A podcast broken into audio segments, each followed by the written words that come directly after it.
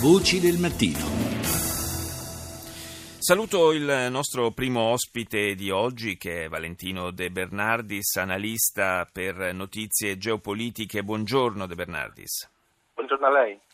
Dunque, parliamo di Nigeria, eh, il paese eh, dopo poco più di un anno dall'insediamento del presidente Buhari è anche in, una, in un momento in cui eh, si può tentare un, un, primo bilancio di questa presidenza, ma anche un momento eh, diciamo piuttosto delicato dal punto di vista economico, legato in particolare alla svalutazione della eh, moneta nazionale, il Naira.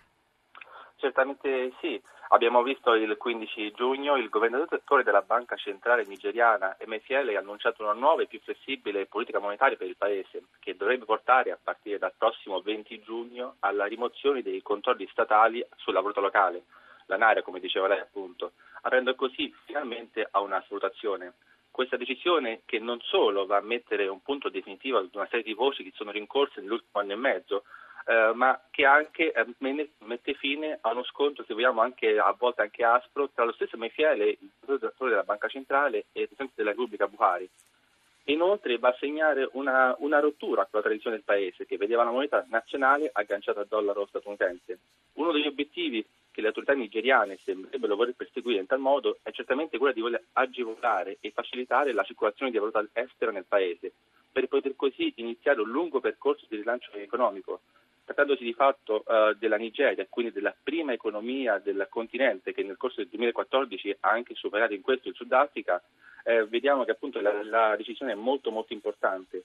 In particolare la crisi economica nigeriana è dovuta principalmente alla, alla caduta dei prezzi degli idrocarburi nel, sul mercato internazionale. Eh, in questo, questo, la comuna ad altri paesi grandi produttori di petrolio, pensiamo alla terribile crisi economica che ha investito il Venezuela in, questi, in quest'ultimo anno più o meno, insomma è un problema eh, piuttosto diffuso, tra l'altro eh, sul piano del, a proposito della, de, de, di produzione di petrolio, ma in questo caso sul piano eh, della sicurezza, eh, continua a esserci una situazione eh, abbastanza complicata nella, nella zona del del delta del Niger, no?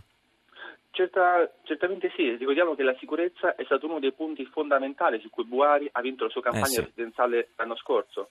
Ma se da una parte però Buhari possiamo dire che è riuscito a creare un cordone sanitario attorno al movimento terroristico di stampo islamista, Boko Haram appunto nel nord del paese, è anche vero però, come diceva lei, che nel sud del paese ci sono delle recrudescenze di questa di questa violenza, recrudescenze che non sono più di stampo islamista, ma di stampo, se vogliamo, oh, politico, sociale, economico, in quanto la Nigeria è tradizionalmente da sempre un paese diviso per faglie, faglia cristiana musulmana, nord-sud, paesi produttori di petrolio e non produttori di petrolio.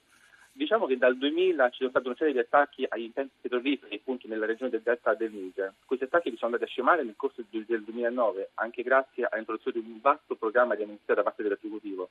Però questa tregua è andata quasi rompendosi nel 2016 con risveglio di una, di una guerriglia armata che si riunisce attorno alla nuova sigla uh, Niger Delta Avengers, quindi vendicatori del delta del, del, del Niger, che vanno ad attaccare impianti, o meglio, moltissimi impianti delle società uh, straniere. Tanto per dare un'idea in numeri di quello che sì. è successo, da quando questi attacchi sono uh, tornati Uh, la produzione di greggio nel paese è andata a scemare, tanto che ha raggiunto un valore pari a 1,69 milioni di barili al giorno, il più basso registrato dal, 2000, eh, dal 2007 ad oggi. Eh, questo è un dato significativo. Grazie a Valentino De Bernardis, analista di notizie geopolitiche.